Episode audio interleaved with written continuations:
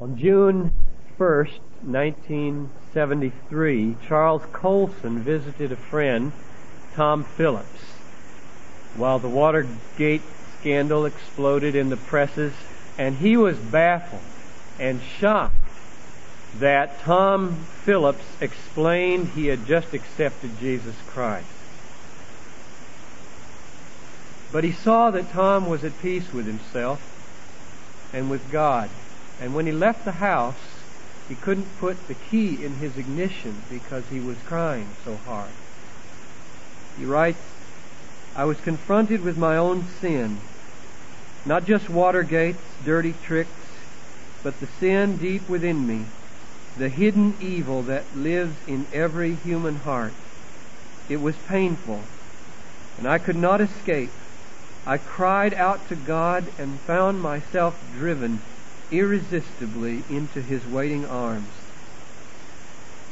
That was the night I gave my life to Jesus Christ and began the greatest adventure of my life. That story's been told hundreds of times in the past ten years. He's a very famous person now.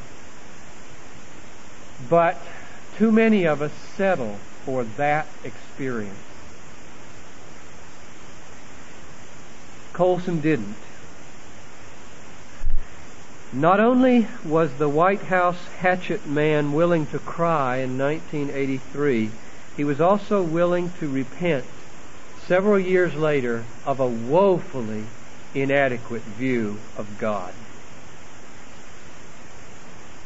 It was during a period of unusual spiritual dryness, he says, and if you're in one this morning, take heart because as you read the biographies of the saints, it is astonishing how many times God meets saints in singular ways in the midst of the desert. Do not despair. He is not far off. A friend suggested to Colson in this time that he watch the video cassette lecture series on the holiness of God by R.C. Sproul. And here's what Colson writes. All I knew about Sproul was that he was a theologian, so I wasn't enthusiastic. After all, I reasoned, theology was for people who had time to study, locked in ivory towers, far from the battlefield of human need. However, at my friend's urging, I finally agreed to watch Sproul's series.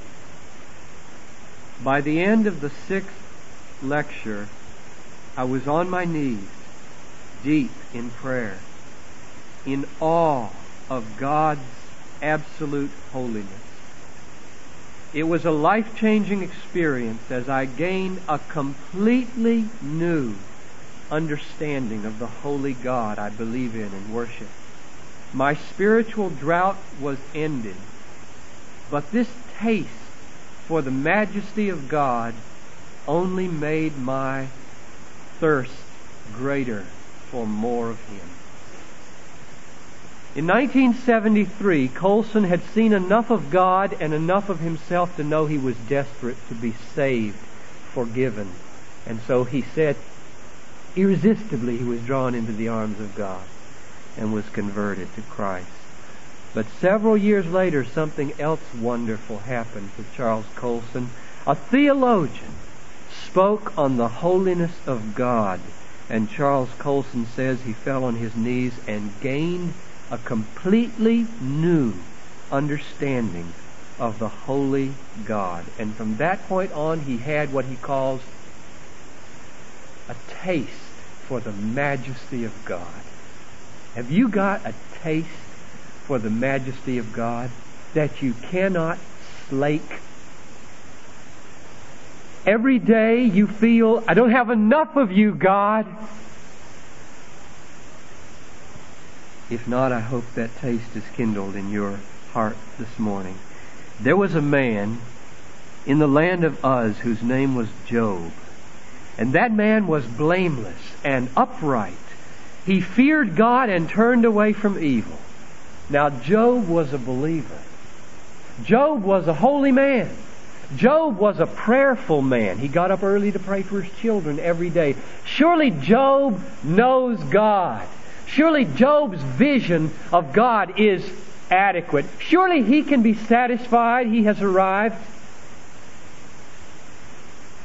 And then the desert comes, and Job in misery meets God. And God says, Will you put me in the wrong? Will you condemn me that you may be justified? Have you an arm like God, and can you thunder like the voice of Him? Deck yourself with majesty and dignity. Clothe yourself with glory and splendor. Look on everyone that is proud and bring him low and tread down the wicked where they stand. Then, Job, then I will acknowledge to you that your own right hand can get you the victory. Who then is he that can stand before me? Who has given to me that I should repay him? Whatever is under the whole heaven is mine. And Job saw God and responded like this Therefore, I have uttered what I did not understand, things too wonderful for me which I did not know. I had heard of thee by the hearing of the ear, but now my eyes have seen thee. And therefore I despise myself and repent in dust and ashes. Can that happen at Bethlehem? It can. And it is. If I didn't see signs of it, I would be very hard put to press on. Even though I know, as I said last night to many of you, that pressing on in perseverance and plodding in the face of obstacles is the key to revival. A.J. Gordon, in his book, The Holy Spirit and Mission, says, It was seven years before Carey baptized his first convert in India. It was seven years before Judson won his first disciple in Burma. Morrison toiled seven years before the first Chinaman was brought to Christ. Moffat declares that he had waited seven years to see the first evident moving of the Holy Spirit upon the Bechuanas of Africa.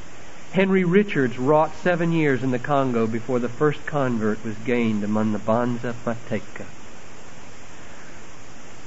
But it's still hard, isn't it, to keep on and so I'm grateful to God for raindrops that are falling and letters I get in the mail. For example, a member wrote me a week and a half ago now to say that Isaiah's and Job's and Charles Colson's experience is happening. He wrote of the ministry of the church, It has taken me soaring far past what I formerly perceived as mountain tops, to a grander, greater, bigger, more glorious picture of God on high than I ever imagined. My view of God becomes larger and larger, and out of His omnipotent magnificence flows everything, all sufficiency. In the ten months I have been at Bethlehem, there has been a wonderful revival in my heart and the flame burns brighter and more surely than it ever has. Revival happens when people see God majestic in His holiness. Brokenness, repentance, unspeakable joy in forgiveness, a taste for the magnificence of God, a hunger for His holiness to see more of it and live more of it, that's revival, and that's what happens when people see God. And I want you to see God in Isaiah chapter 6, verses 1 to 4. And I invite you to turn to Isaiah 6 with me. Isaiah saw God, and he was never the same. The term Holy One of Israel occurs only in Isaiah 29 times, except for two other places, one in the Psalms and one in Hosea, which are clearly dependent on Isaiah. Why did he call him the Holy One? Why was his vision of God stamped irrevocably by his holiness? Here's why.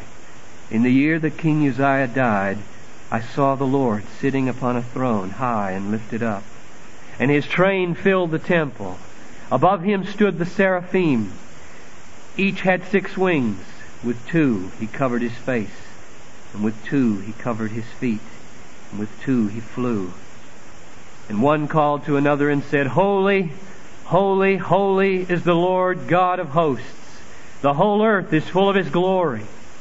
And the foundations of the threshold shook at the voice of him who called, and the house was filled with smoke. Seven glimpses I see of our God, and I want you to see them briefly with me. First, our God is alive. Look. In the year that Uzziah died, I saw God. From everlasting to everlasting, God is alive. He was alive when this universe banged into existence. He was alive when Socrates drank his poison. He was alive when William Bradford governed Plymouth Colony. He was alive in 1966 when Al Altizer pronounced him dead and Time magazine put it on the front page. And he will be alive 10 trillion ages from today.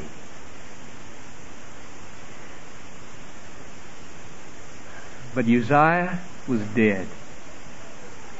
And every head of state on this globe today will be gone in 50 years. There is a 100% turnover in world leadership. And in a brief 110 years, there will be 10 billion brand new people on this globe, and every one of us will have vanished. All 4 billion of us. But not God. God is alive from everlasting to everlasting. Number two, God is authoritative. I saw the Lord sitting on a throne. No vision of heaven has ever seen God plowing a field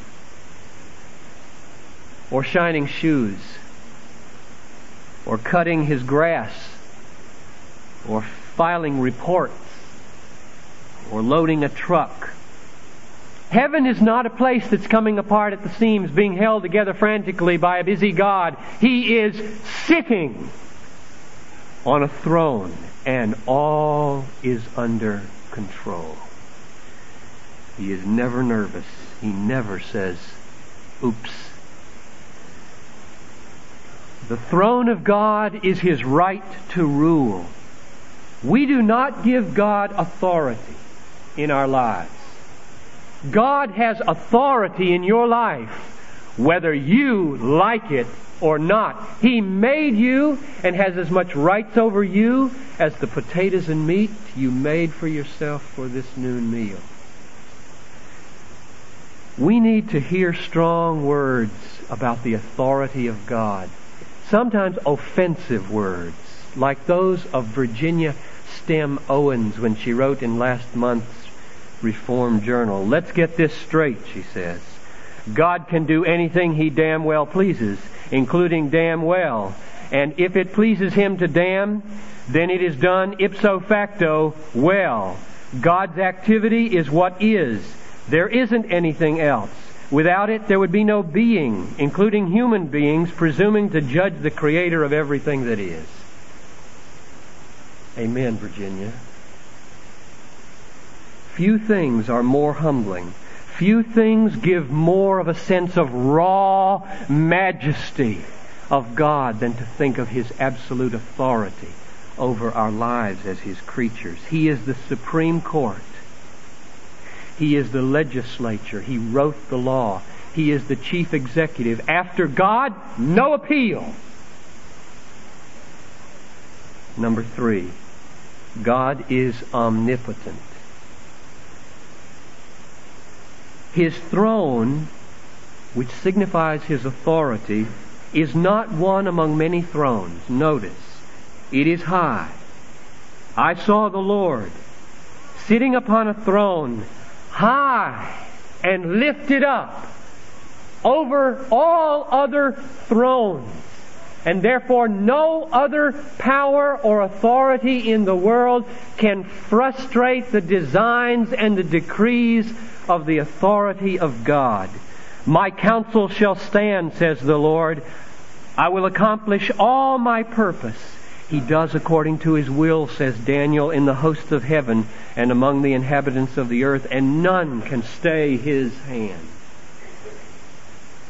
To be gripped by the omnipotence of God is either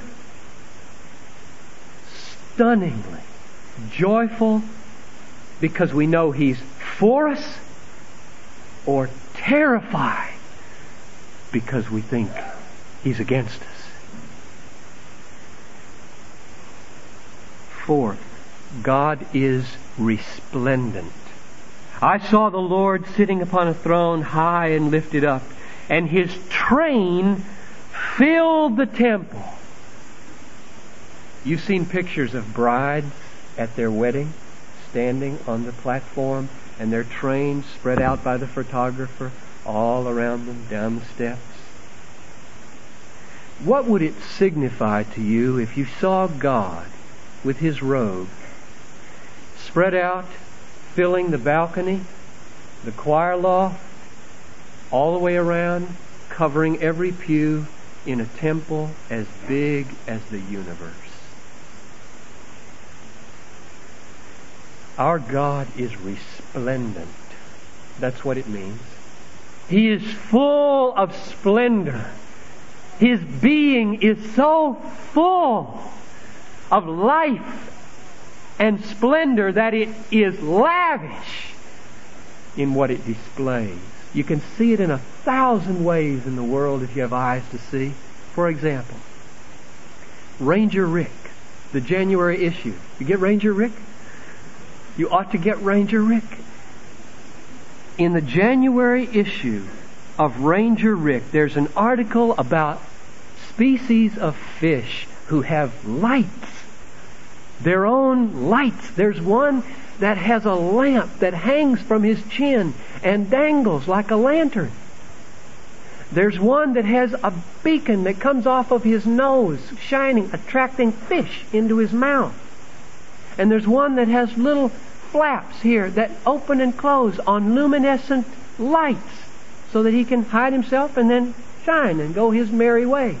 And they all live at the bottom of the ocean where no man can appreciate them. Only God. Why?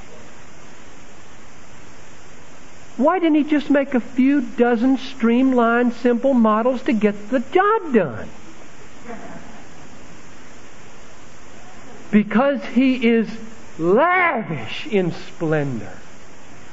What a God. So full in himself that he's going to spread his flowers on mountain slopes where no eye will ever see but his, and his fish to the bottom of the Pacific. And there are thousands of species those National Geographic and Ranger Rick people will never see. Fifth, God is revered. Above him stood the seraphim. Each had six wings. With two he covered his face. With two he covered his feet. And with two he flew. No one knows what these strange creatures are, these six winged creatures who have intelligence, who can fly, they never appear again in all the Bible. Seraphim is used only here. But surely, given the grandeur of the scene, we would be dead wrong to picture chubby little babies fluttering around the ears of God with wings. And the reason I know that is because verse 4 says, when one of them spoke, the foundation of the heavenly temple shook. And that's no chubby baby talking. Better to have the image of the blue angels. You remember those jets? One of them crashed, I think, not too long ago. But I remember as a kid at an airport watching those planes in formation perform. And I can remember seeing them up, I don't know, must have been a mile in formation coming straight down. Jets.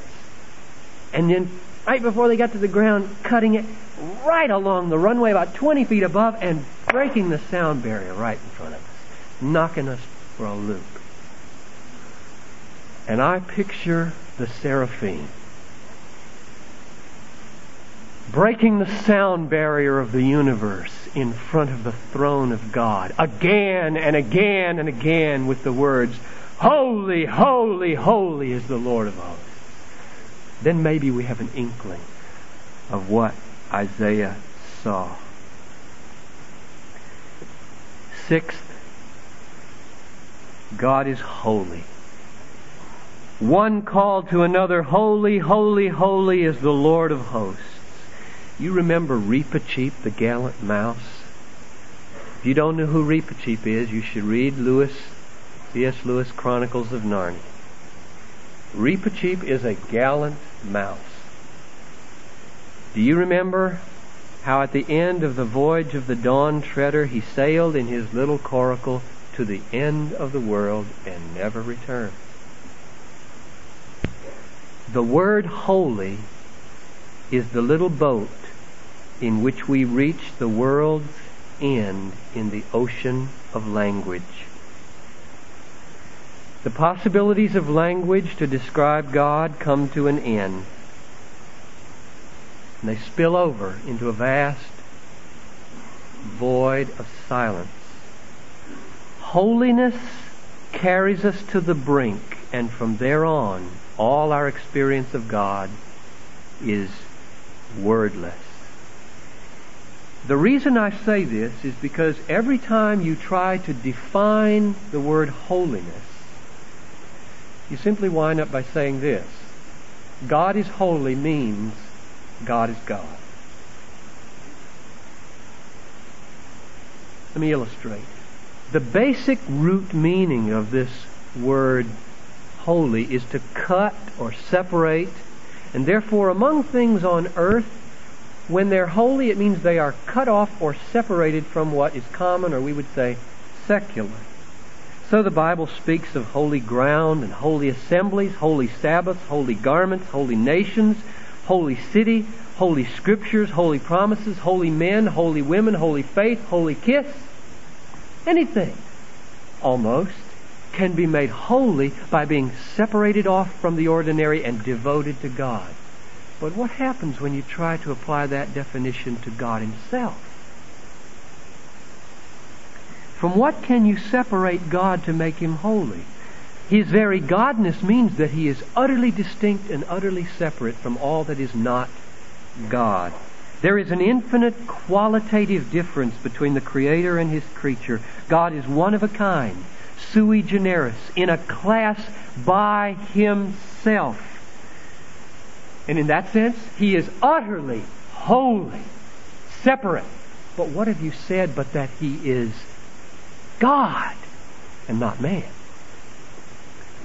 Or, if the holiness of man is not just being cut off from the secular but devoted to God, to whom will God devote himself that he might be holy?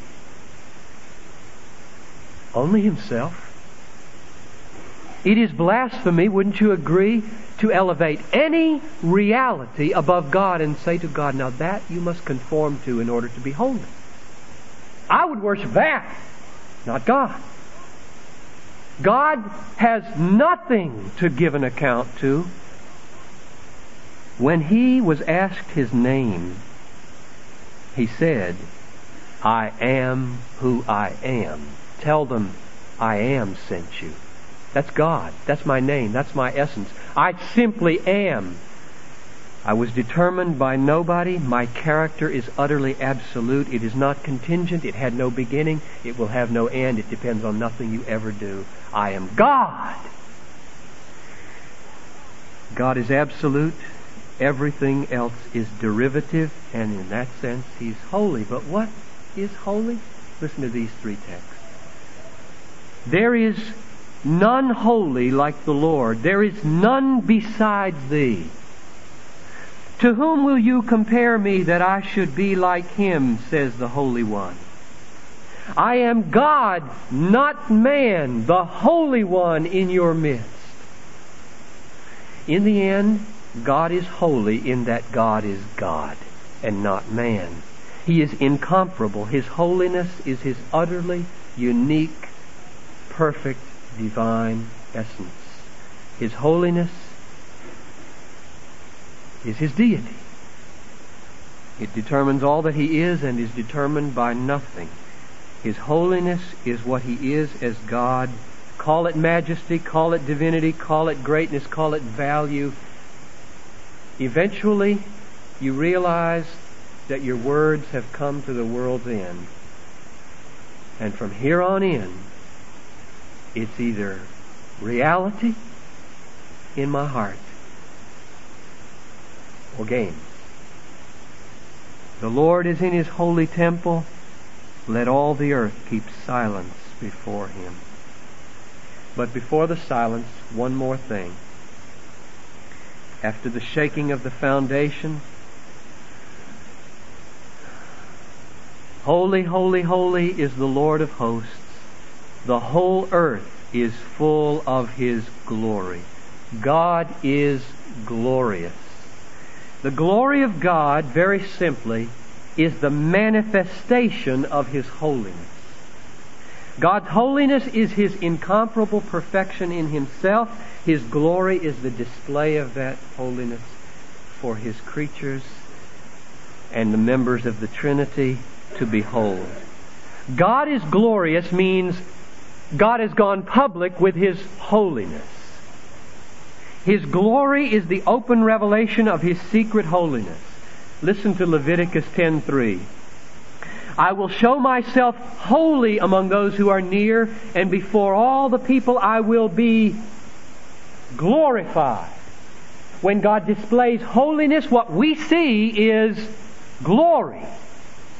Because His glory is the visible manifestation of His holiness, and His holiness is the invisible essence of His glory. Holiness is concealed glory. Glory is revealed holiness. And when the seraphim say the old, the whole earth is full of His glory, that's because they in heaven can see the end of the world from where they are, like a high mountain, can see the end of the trail. They can see the whole earth full of His glory, but down here, from our perspective too low, we sometimes wonder this earth does not seem full of His glory at all. And there is coming a day when it will be, but we don't have to wait. And with this I want to close. There's a parable. Soren Kierkegaard told it. Suppose that you are wanting to see the glory of God and you get in your carriage 100 years ago to ride out into the night sky. And on either side of the seat of the carriage there are gas lanterns burning brightly at your head. And you ride out there and stop and you look up and there's nothing there. It's black. And you say, hmm, not very much glory out here tonight.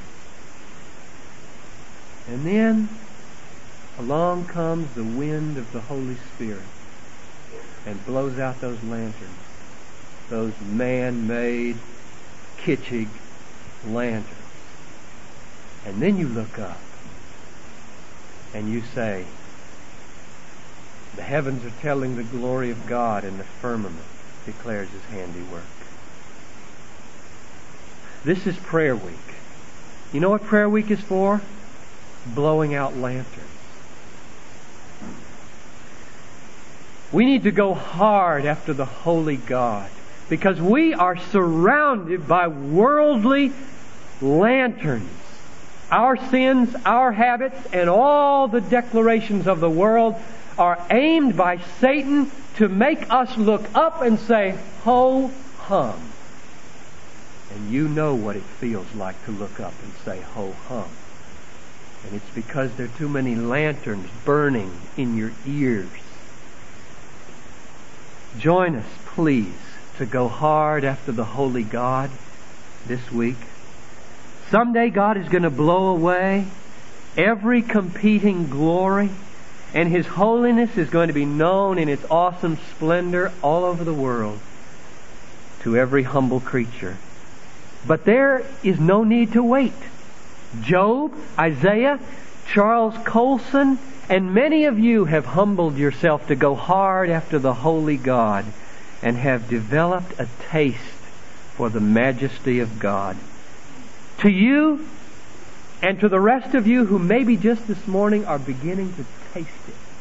And it's a long way off. You say, what is he talking about? But you taste it just enough to want more. To you too, I issue this invitation from the Lord, who is alive, authoritative, omnipotent, resplendent, revered, holy, and glorious. Hear the word of the Lord. You will call upon me and come and pray to me, and I will hear you. You will seek me, and you will find me when you go hard after me with all your heart.